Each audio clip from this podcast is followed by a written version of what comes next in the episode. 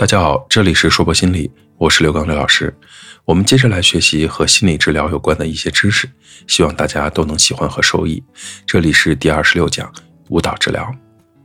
舞蹈是通过身体来表达的艺术。舞蹈成为一种治疗的工具，是因为我们的身心是不可分的，是相互影响的。所以，身体的律动可以直接的反映出我们的心理状态、内在冲突、问题等等。舞蹈治疗。也是引导每一个人去觉察自己的身体，觉察自己身体的律动，进而了解自己深层次的自我。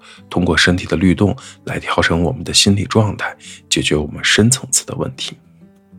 自远古时期，舞蹈便是人们日常生活中重要的组成部分，它被用在庆典、娱乐、人际沟通、治病调理和宗教仪式等各种各样的活动当中。随着时代的发展，舞蹈的种类也日趋繁多，有土风舞、社交舞、芭蕾舞、现代舞等等。而对舞蹈影响最大的，应当属于现代舞了，因为它更强调自我的表达以及动作的创意。但凭借舞蹈动作帮助人们心理成长，则是在第二次世界大战以后。这个时候呢，美国的一位舞蹈教师 Maria Chines，在一九四二年。开始在华盛顿圣伊丽莎白医院工作，他非常重视肢体创造性和人际沟通，并且通过身体舞蹈来呈现。在舞蹈中，不仅患者的情绪得以宣泄，也帮助他们从动作中建立起人际关系。他呢，将舞蹈的治疗性应用在医院，成为了第一位的舞蹈治疗师。到了1966年，美国舞蹈治疗协会正式成立，从而设定了有关舞蹈治疗专业的规范。制定了成为舞蹈治疗师的级别资格、学历以及实习要求，并呢出版了专业的会刊。在这个之后呢，开始组织舞蹈治疗的国际会议，促进国际专业会员之间的交流，支持舞蹈治疗的研究和发展，并推动了舞蹈治疗的广泛应用。到了二十世纪的七十年代，美国的舞蹈治疗师增加到了五百名。工作地点呢，除了在医院之外，还有社区发展中心和一些特殊的场合。在这些场合呢，也开始重视身体直接而原始的表达，使更多的人从舞蹈中获益。这个时候呢，有些大学也陆续的开设了舞蹈治疗专业。舞蹈治疗呢是一种心理治疗，它运用舞蹈动作帮助人们整合个人的生理、情绪和认知。舞蹈治疗强调舞蹈的创造性和情绪抒发的本质，强调身体不仅是表达媒介，身体也是主体。舞蹈治疗认为呢，在身体探索活动中呢，我们内心的困惑、冲动、未意识到的部分，往往就自然而然的、不经意的流露出来了。虽然每一种治疗都采用特殊的方法。但是身体的使用仍然是最独特的，身体与内在的信息连成一体。当身体工作时，也就是理性和感性在一起工作。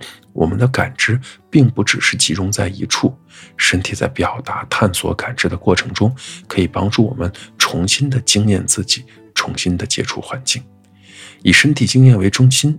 经验带动着行为与体会，引导自我觉察与改变。这个过程帮助我们朝向整合的方向发展。舞蹈治疗呢，也是一种创造性的治疗方法，是情感的释放与表达，也是身体和心灵的一种对话，让我们对内在的自己有更深入的了解，同时也能改善与他人的关系。舞蹈治疗可以进行个体治疗，也可以是团体治疗。在个体治疗中，治疗师为来访者提供安静的、安全的场所，让来访者将自己的问题呈现出来，表达情绪、宣泄情绪，达到身心灵的统一。在团体治疗中，更多的是为团体成员提供情绪支持，提升沟通技巧，建立适宜的身体界限等等。舞蹈治疗的目标呢，通常分为身体的、心理的和社会的。身体的目标包括消除身体的紧张。扩大个人的活动范围，心理的目标包括以有意义的方式进行自我表达，使来访者符合现实的；社会的目标包括让来访者参与团体活动，凭借和他人的互动与舞蹈发展社会关系。自古以来，人们便以舞蹈来表达强烈的情绪和舒适度，并将舞蹈运用在他治疗疾病和庆典的这个活动当中。舞蹈是通过身体来表达的艺术。舞蹈成为一种治疗工具，是因为身心是不可分的，是相互影响的，所以身体的律动可以直接的反映出人们的心理状态、内在冲突与问题。在治疗中，通过身体的律动，又可以带动心理，释放心理的各种困扰，从而解决心理问题。舞蹈是对音乐和韵律的一种本能反应，所以舞蹈治疗师可以利用舞蹈使来访者与自己接触，通过动作与感知，使来访者更好地了解自己的情感。也正因为舞蹈是一种本能的反应，所以通过来访者的舞蹈，可以避开来访者的防御机制，直接地进入到他们的潜意识当中。运用身体建立关系是舞蹈治疗相当特殊的部分。治疗是以开放的身体态度与来访者互动，无形中也使来访者的肢体受到了影响。在前面我们讲到，舞蹈治疗的形式可以分为团体治疗和个体治疗两种。团体的好处就是有人际的互动，无形中扩展了注意力与动作范围。一个舞蹈团体通常会涵盖不同的年龄层与不同的身体功能，因为舞蹈治疗。着重在表达性，而表达又不限于功能的高低，因为每种身体都有独特的表达方式。而个体治疗的好处，则是针对来访者的需要深入发展。一些团体参与感太弱、不与人互动的人呢，或者过分好动、精力旺盛的人呢，都特别适合开展舞蹈治疗中的个体治疗。在舞蹈治疗的发展进程中，不同的舞蹈治疗师发展了自己不同的理论和方法。从早期的舞蹈治疗先锋 Maria Chains，到深层舞动治疗 Mary Whitehouse，再到经验性动作心理治疗的 Emma d u s a m a n s i 对舞蹈治疗都有自己独特的理解。在心理健康领域，舞蹈治疗可用于正常人的自我认识。自我成长，帮助个体提高对身体的敏感度，学会根据自己的感觉找到适合自己的律动，从而了解自己，身心结合。另外，舞蹈治疗还可以帮助人们宣泄情绪、减轻压力。对心理障碍者，舞蹈治疗通常会以团体治疗为主，在治疗中，通过觉察自己的身体，通过身体这一媒介与其他的小组成员建立关系。从而觉察自己的情绪，自己与他人的关系，进行宣泄情绪，达到身心的和谐统一。舞蹈呢，是通过身体来表达的艺术。舞蹈治疗之所以能成为治疗的工具呢，是因为我们身心是不可分的，相互影响的。所以，身体的律动可以直接反映我们的心理状态、内在冲突以及我们内心的问题。